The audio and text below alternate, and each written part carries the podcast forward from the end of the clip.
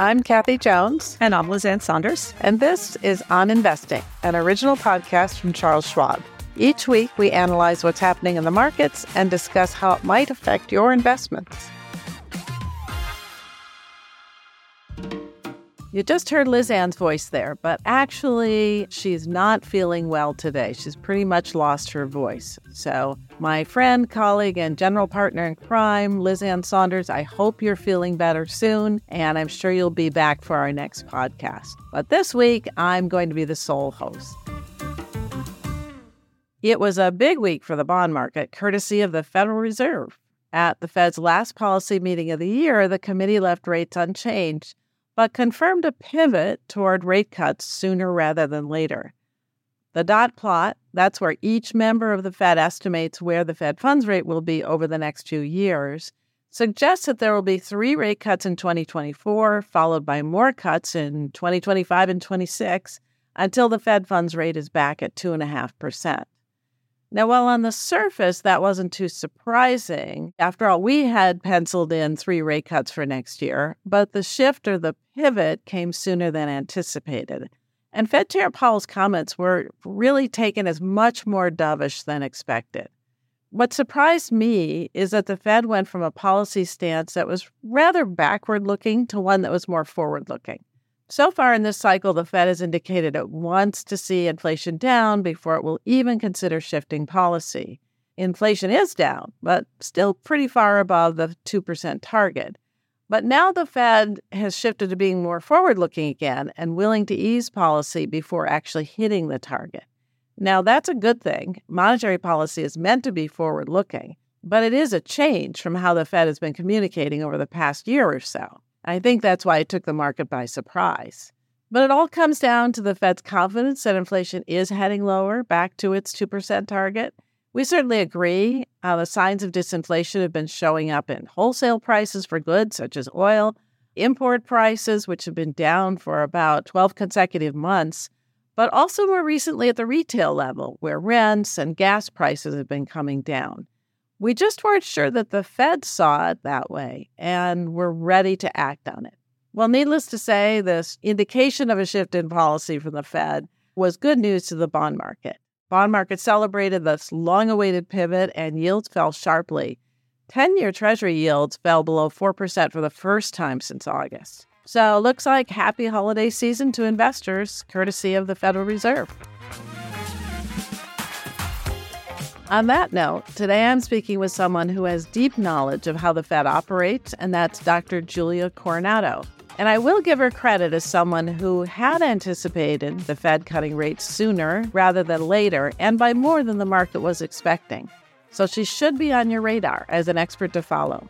She's the president and founder of Macropolicy Perspectives, which is an independent research provider. She has more than a decade of experience as a financial market economist, including as chief economist for Graham Capital Management and BNP Paribas. After receiving her PhD in economics from the University of Texas at Austin, Julia worked for the Federal Reserve Board of Governors in Washington, D.C. for eight years. So she's got some great perspectives she can share about Fed policy with us. And she's currently a clinical associate professor of finance at the University of Texas at Austin, a blogger for the Rutgers Business School, on the advisory board of the Pension Research Council at the Wharton School, and the economic advisory panel of the Federal Reserve Bank of New York. So she's got great credentials.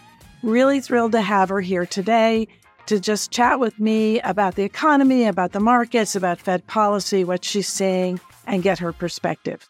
Dr. Coronado, thank you so much uh, for coming on this podcast. It's my pleasure to be here with you, Kathy.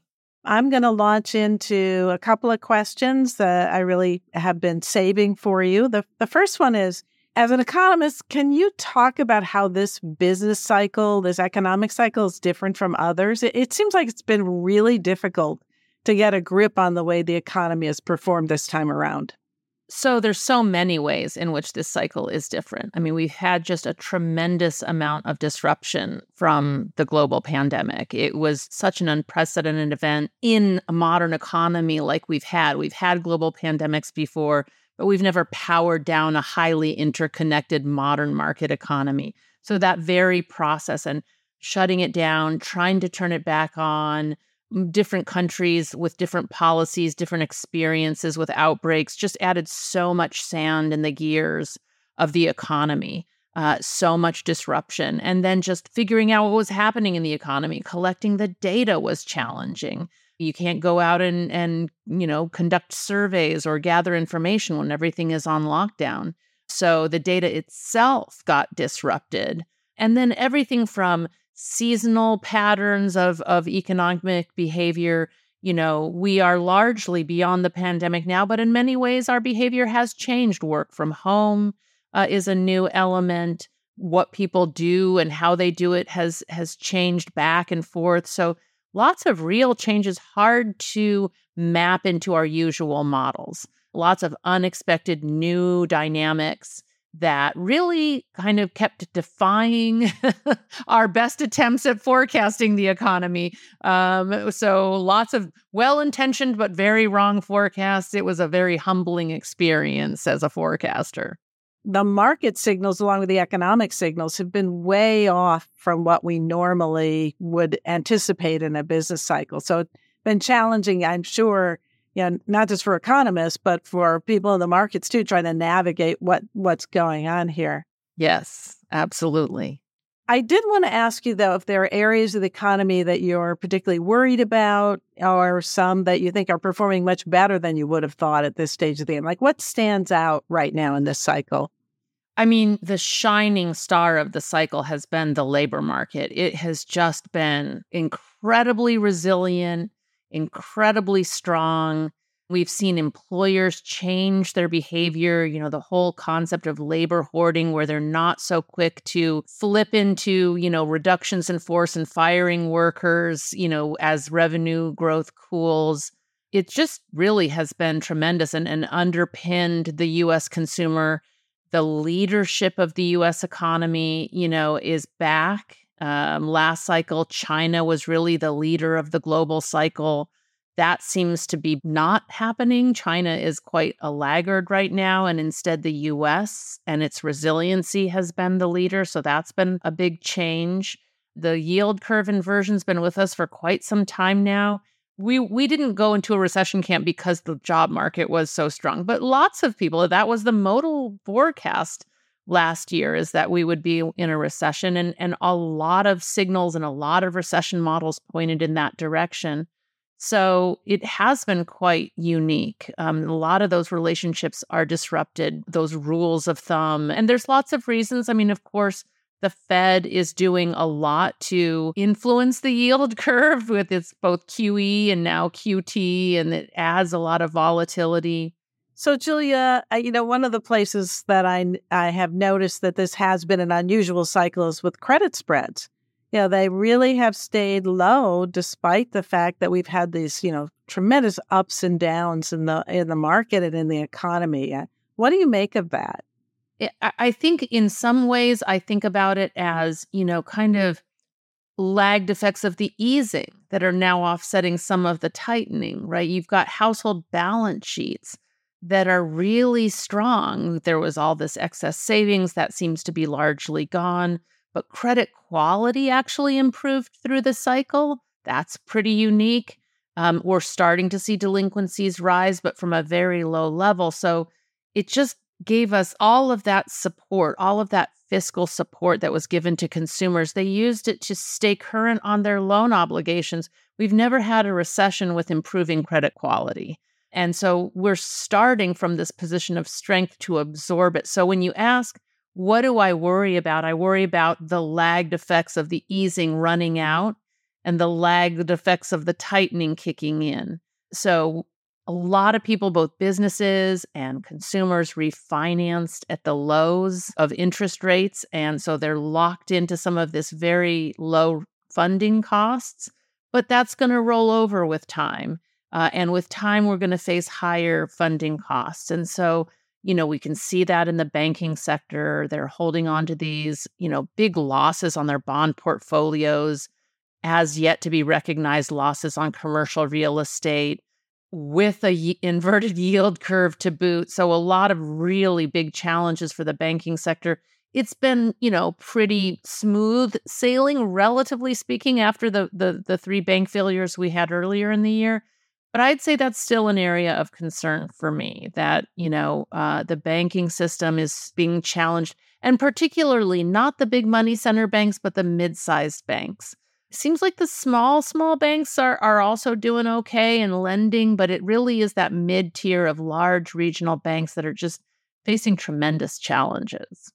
Yeah, it's an interesting dichotomy because it's like, well, people have jobs, they're doing okay. They had jobs, they had savings, the consumer's doing okay, but it's the lenders that got caught with the wrong loans, the wrong rate at the at the wrong time, and they're the ones who are struggling. Yeah.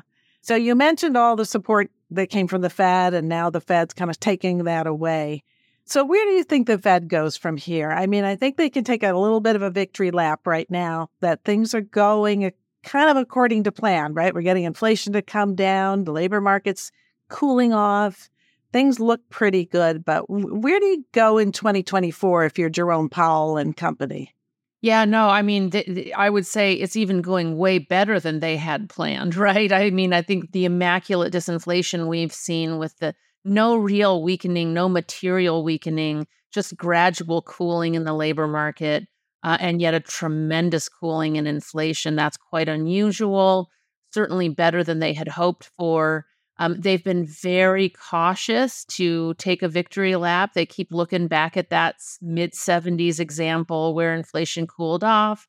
They cut rates inflation reaccelerated. So I, I think that the scar tissue from being behind the curve on inflation is going to be with the FOMC for a long time. They're going to be pretty reluctant to turn around and cut.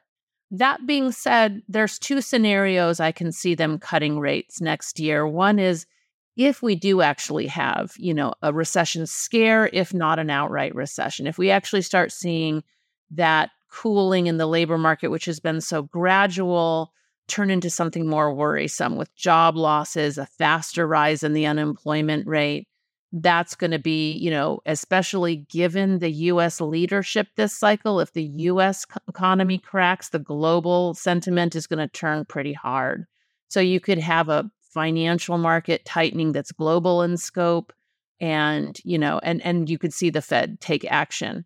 I think the bar is higher given that they're approaching their 2% inflation target from above. So they have to really see some deterioration before they're willing to, to take action. But nonetheless, uh, they've got some scope to take action if the economy is clearly sliding into recession. The other scenario is again, the immaculate disinflation continues. We continue to get cooling, the, the economy's okay, but inflation continues to trend lower the stated strategy is to eventually start cutting the nominal funds rate with inflation so that you keep real rates uh, in check. That still seems to be uh, the plan. Either of those scenarios, we could see them cutting rates. One of the interesting interplays right now on, on monetary policy is between balance sheet tightening and interest rates, which the Fed is telling us that's going to be different this time that they might keep tightening through the balance sheet, keep shrinking their balance sheet, even as they stop hiking interest rates or even start cutting interest rates. So the active tool is short term interest rates. I sense a very strong desire by the FOMC to shrink the balance sheet further.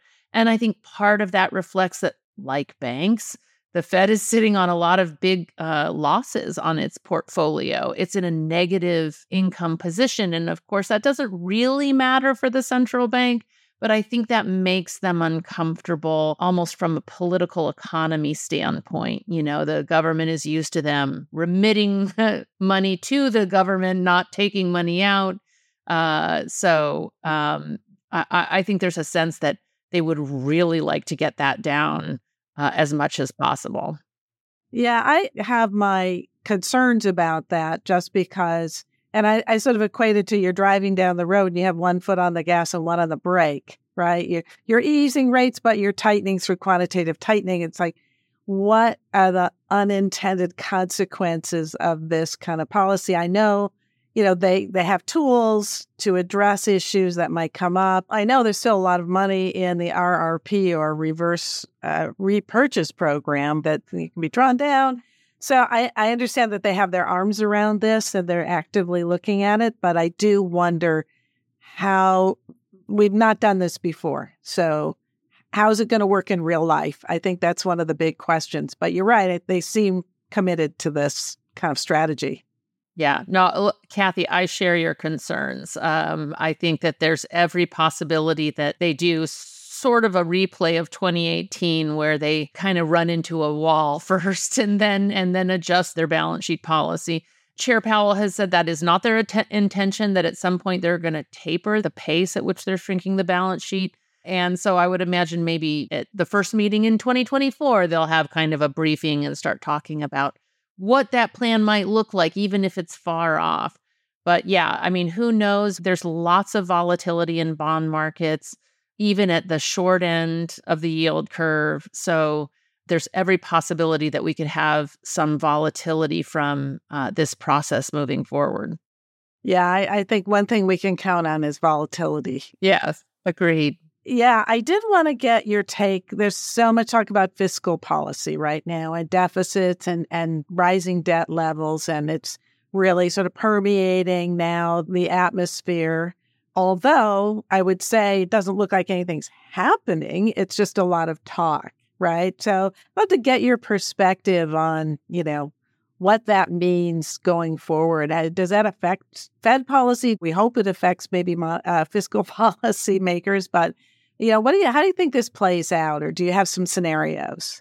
So I think one of the reasons that conversation sort of ramped up uh, in Q3 this year was it was part of a perfect storm that sent bond yields spiking. And that perfect storm included, you know, a surprise widening in the deficit. So the CBO had been forecasting that you know the deficit would be kind of in you know steady in that sort of 5 6% range of GDP for the foreseeable future that we had narrowed very sharply from the wide deficits of the pandemic and we were kind of in this zone where those are elevated deficits certainly something to have a medium term fiscal conversation about but then we got a surprise widening um, and that came from declining revenues, not increased spending. And that was surprising because the labor market's strong. So, one of those features that you had touched on early in our conversation, unusual features of the pandemic recovery, that's reversed partly. You know, I think we're back on the CBO projected path for the deficit. And, you know, of course, the, the data have come in to alleviate some of the worst fears of inflation and and and we've seen some relief on on bond yields. So I think for markets that might push the conversation more to the medium term bucket of concerns uh, rather than this sort of very heated intense conversation we were having. You know, clearly in the political realm, it's a source of theater, you might even call it, dysfunction, certainly. And unfortunately, I think that's also going to be a feature of 2024. Unfortunately, mm-hmm. it's an election year. That's that's just a whole nother headwind from uncertainty because we're looking at some very, very different scenarios depending on who wins the election. And that level of uncertainty tends to be a headwind to decision making, firms trying to make decision about allocating capital and planning for the future when you can't even really see beyond the tip of our nose becomes challenging. So I think the fiscal conversation, anything sensible over medium term prospects, uh, is not likely to be a 2024 issue. Hopefully, we get there in 2025, but we seem to be uh, having a hard time prioritizing that. That's a, a very a diplomatic way of putting it. Yes.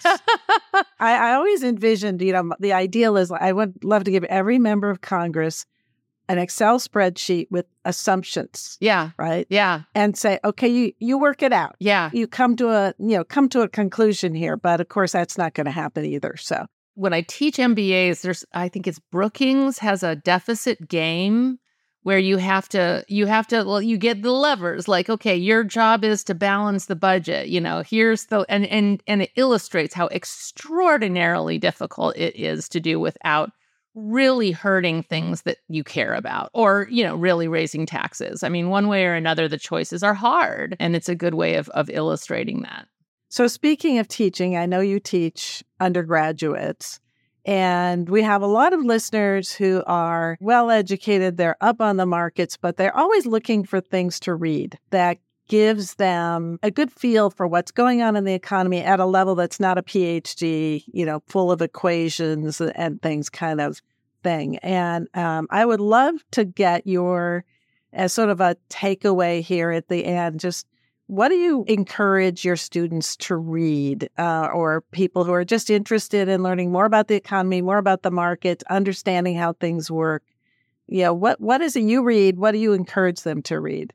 You know, I often have my students read the economic speeches that Fed policymakers give, you know, the good outlook speeches, not the deep in the weeds topical ones where they're tackling a topic they are focused on or care about, but the big economic outlook speeches from either the chair, or really anybody on the FOMC. Um, they go through the economy, they go through the labor market and inflation and specific issues that are arising of late. They talk about how they put it all together, how they're balancing risks. So it's a great illustration. It's very timely. When I teach, you know, I just take one of the most recent speeches and have the students read that and it kind of pulls things together because they're talking about the data they're learning about and the relationships between policy and the economy and some of the thematic things that are happening in the economy so I think it's always a great way to just keep up on things. Obviously, people like you and I do that as part of our jobs. But for people that are just looking to like what is going on in the economy and can I get relatively unbiased kind of clear-headed view of what's the true picture Fed speeches are a great source of information. And and then, you know, they all do these kind of publications for their districts. So depending on what district people live in, um, I'm in Austin. I often go and look at, for my own personal reasons, what the Texas economy update is uh, from the Dallas Fed, because they do a great job of pulling together local information. I have to say, my favorite thing to read that's put out by the Fed is the comment section of the Dallas Fed's business outlook. that one gets colorful. like very colorful commentary. Yeah. Yes. I, I, go right to it. I enjoy it. Um, maybe that's a little nerdy, but but you you do. I, I think when the, the we started to see some of the members of the Fed sort of lean towards, hey, we're on hold now. We think we've done enough you could see a lot of that was coming from the comments from the district. Yes, you could absolutely. there had been a shift away from, oh my gosh, inflation's the worst thing we're facing, to, oh, wait a minute, financing costs are high and things are slowing down. And so you really get a good sense from that. Yeah, I I I love reading that stuff. And yeah. I always joke with people, they ask me about how a statistic is put together like CPI or something or all the all this inflation measure. They say, well, there's what 300 PhD economists at the Fed. and They've all written a paper on inflation. So if you really, you really want a deep dive, go ahead, have fun. Yeah, but uh, but that's a that's a that's a great suggestion. That's a great suggestion. Okay, I will run with that. Okay, all right, and and you're right. You know that's been a very interesting theme because we touched on how complicated and, and noisy the data have been. You know, th- we had this five percent GDP quarter in Q3 and yet Fed officials were like, yeah, but you know, that's not really what I'm hearing from my constituents, right? It's it's not a 5% economy. It feels like things are slowing more steadily than that. So that was a really interesting uh, example of you know, triangulating across different information sources in a world where things got so disrupted that you just have to absorb as much information as you can and do your best to, you know, average through it. yeah, and I I think that I, I, think it's it's good for people to recognize that this is what the Fed is struggling with too. Yes, I mean, yes, they don't have a crystal ball. Um, it's not magic. Yeah, they're they're struggling to put to, all these pieces together as well, just like those of us in the market and and uh, consumers out there. Like, what's the next headwind I'm going to face, or what's the next tailwind? I'm yes, yeah. that's another that's another big tension. Is you've got this job market by that by every metric we would say is fabulous, you know, just downright stunningly amazing. And uh, and yet consumer sentiment is is pretty gloomy. And that's been a weird thing. You know, consumers are spending, they have jobs, they're getting raises, they're getting real wage gains, but yet there's still this sense of, you know, pessimism about the, and even not just generally, but specifically about the economy, um, which is just, you know, it's, it's, I guess, a reflection of some of the disruption. It's kind of a an interesting open question as to why that's the case. Yeah, I, I, get the sense that it's the legacy of the magnitude of the inflation. Yeah. And then the the feeling that, oh my gosh, the Fed has raised the rate so much that it even if the price of say a car hasn't changed, the cost of buying it has changed because the financing cost has gone up. So there's this kind of feeling like, well, you're telling me inflation's coming down, but I feel like maybe it's going up and some things are getting more expensive because right. of the financing right. Costs. That's an excellent yeah. point. Yeah. yeah. So it's it's a lot of tension, a lot of, of mixed signals right now. Well, um, I, I'm just going to put you on the spot for 2024. How many Fed rate cuts, assuming you think we're going to get some? Last question: How many do you think we'll get? We've got four to five penciled in. Um, we've got more than the Fed has. We are more optimistic on the inflation outlook than the Fed's baseline. Um, so we've got a faster cooling. We think that they probably want to see core uh, PCE inflation below 3% before they cut. So we don't really have them starting till May or June. Uh, and then, depending on how things are going, whether they do every meeting or every other meeting, I think there will be a sense that, you know, short term rates don't need to be this high. And, you know, inflation is on its way down, and you can at least start a gradual sequence of cuts. So we we we think that, you know, and again, this is a non-recessionary scenario where they don't need to panic. Things might not be booming, but they're not sliding off the rails, and so uh, they can, you know, take out a little insurance and keep the expansion on track. Um, so, so I, I think that's a not unlikely scenario. Of course, uncertainty's high and lots of other possible scenarios are out there as well, but that's our baseline. Well, this has been great. Thank you so much for being here. Really enjoyed the conversation. It's been an absolute pleasure, Kathy. Thank you. Thanks for listening. I'm at Kathy Jones. That's Kathy with a K on Twitter and LinkedIn. We have one more episode for you this month. Next week, Liz Ann will be speaking with a really interesting guest, Keith McCullough, He's a former hedge fund manager who now runs his own firm called Hedgeye. So join us next week for that discussion as well. For important disclosures, see the show notes or schwab.com slash on investing, where you'll also find the transcript.